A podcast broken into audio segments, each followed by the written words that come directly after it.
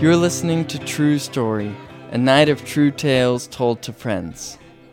As we announced in the previous episode, we are about to release a game, a storytelling game where you and your friends can get together to share true stories from your own lives.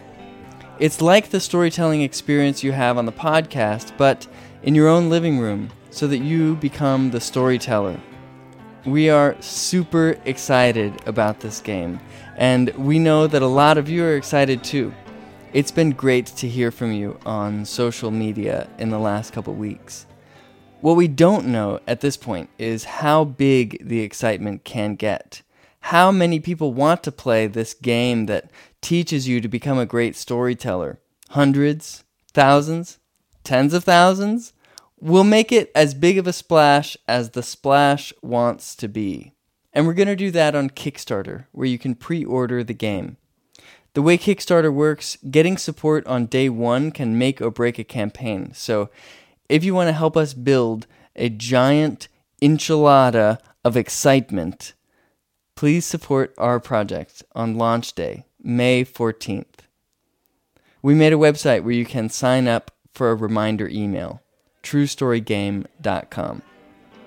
Story time now.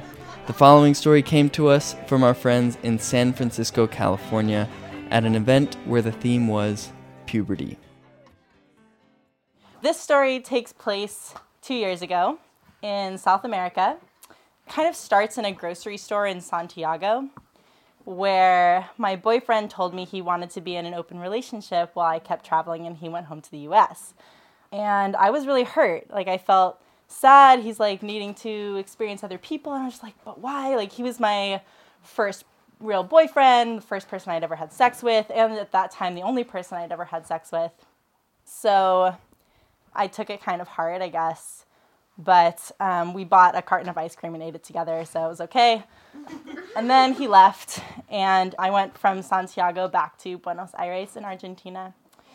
And that was when second puberty set in.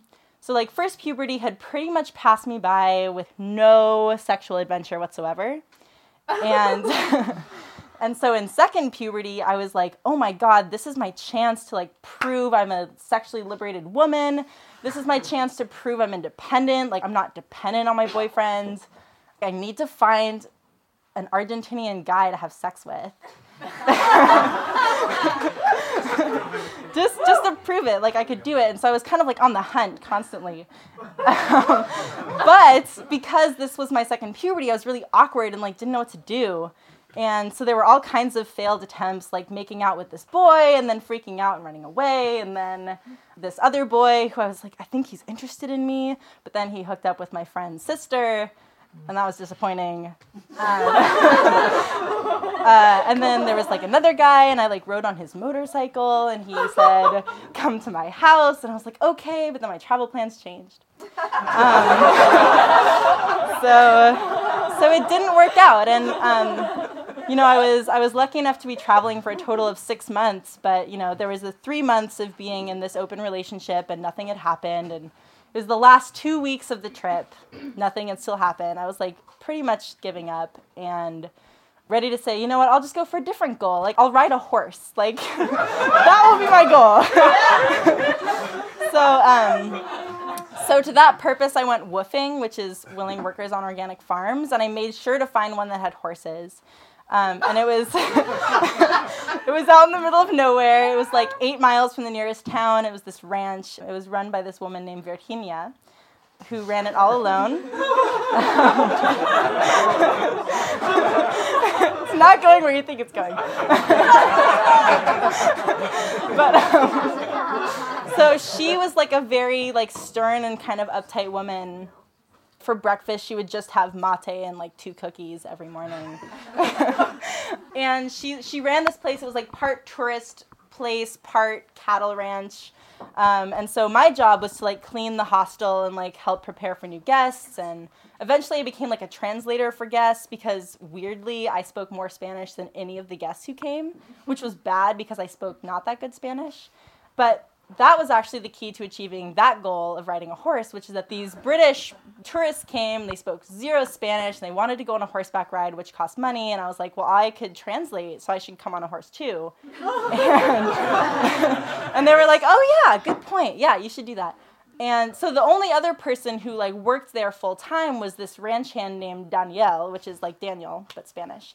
And um, and Daniel um, was a 42 year old man, um, like short, bristly black hair, like sharp lines on his cheeks, and like worn face. Like he had been a ranch hand all his life. He told me like, yeah, I used to do thousand cattle drives and it was just me and this one other guy. We did a thousand cattle. Um, not like that. um, but he, I started to like get these vibes from him that made me really uncomfortable. Like um, when I was taking those British people on their horseback riding tour, he was like, "Yeah, I didn't sleep well last night." And I was like, "Oh, why not?" And he's like, "I was thinking of you," which made me really uncomfortable. um, and so I just said nothing to him after that. But eventually, there was the situation that came up where Virginia was like, no tourists are staying for these next few days. Like, I'm gonna go on vacation, and like you and Danielle can stay here. And I was like, I feel really nervous about that. He's already told me that he's had sex with previous WWOOFers. Like, you're gonna be gone. We're eight miles from the nearest town. I didn't actually say any of this to her, but I felt a lot of fear about it, but didn't say anything.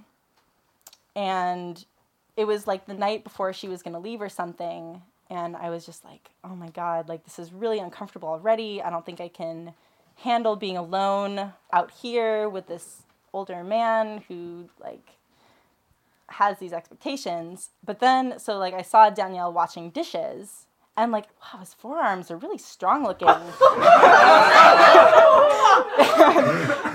I think, I wonder if all this fear is actually inheld sexual attraction. Um, and it was kind of true. Like suddenly my mind just flipped and I was like, wow, he's really good looking. I saw him ride a horse and it was like, whoa, you are hot. You're like wearing a denim jacket and denim jeans and you're like riding after these cattle. Um, that's really cool. So um, Virginia leaves. It's like just me and Danielle and like this one other ranch hand who's like there part time. he like you know takes off. Um, and I in in keeping with the theme of like second puberty, I'm like kind of planning it a little bit, like how to lose my casual sex virginity. And I'm like, okay, you know, okay, she's left, and I'm probably gonna leave soon, so like there won't be that much awkward encounter after this. And here's this box of white wine that I'm gonna drink a lot of. uh, so I like drink some of the wine, but like has no effect because it's from box. Um, and um, and so me and Danielle like we go back to this like shack that's kind of behind the, where the ranch hands and WWOOFers sleep. And it's like this like weird house. I'm not sure why it's there. It's apparently no one lives there, but it has like some kitchenware and a bed. And um, and we laid down, take off our clothes, and I have like a little bit of a panic. I'm like, oh my god, wait, what am I doing? I can't do this. I just can't lose my virginity this way or something. Um, my second virginity. Um, so I like I stop and I'm like tengo vergüenza. I have shame. And he's like, no, no, no, don't be ashamed. I respect you. I respect you. This is all. He speaks only Spanish again, limited Spanish knowledge as a barrier. But he's like, I respect you. But like his hand stayed on my body. And so suddenly, again, with this sudden reversal, mm-hmm. suddenly I was like, wait, no, I actually really want this. We should, we should, we should do this. And so we do. And I remember having this really distinct thought because up until that point, I'd only slept with one man. I'm like, wow, everything that I do that the other guy liked, he likes too this is this is crazy and groundbreaking.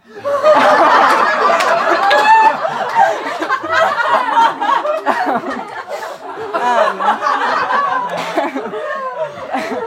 the the other like distinct impression that I have is I remember um, kissing him on the lips, which he did like only once, um, and it was like kissing dry leaves, and I just have this like very distinct, it's like very parchmenty face.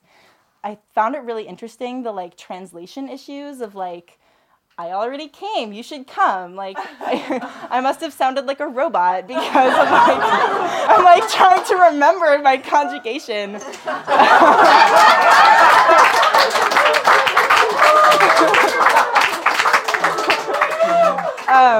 but yeah, so like afterwards, I had the I had the feeling of relief of like, okay, I did it. It's over.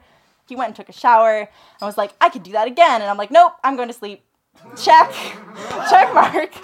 Um, and that was pretty much that. But you know, I feel like in some ways I've changed a lot since that experience, and in other ways I haven't really changed at all.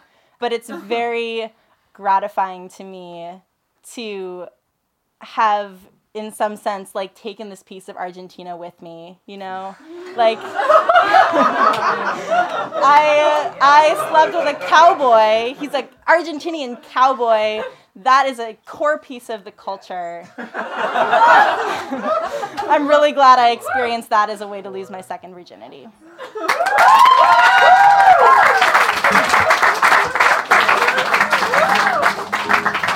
True Story is produced by Kevin Townsend, Daniel Steinbach, Zandra Clark, and me, Will Rogers. Our theme music is by Daniel Steinbach, and you also heard some music by Poddington Bear. Special thanks to our Patreon supporter and executive producer, John Hogan. John Hogan, you are awesome. If anyone wants to join John and support the creation of this podcast, head to truestorytime.org slash love.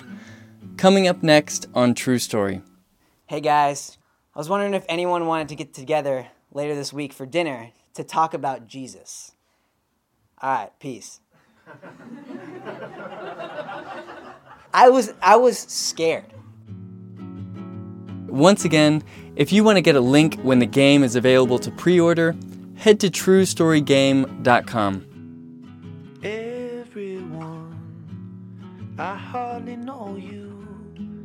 But when something comes and grabs a hold, take the hands that open up. A life that's led is something gold. I've been alone.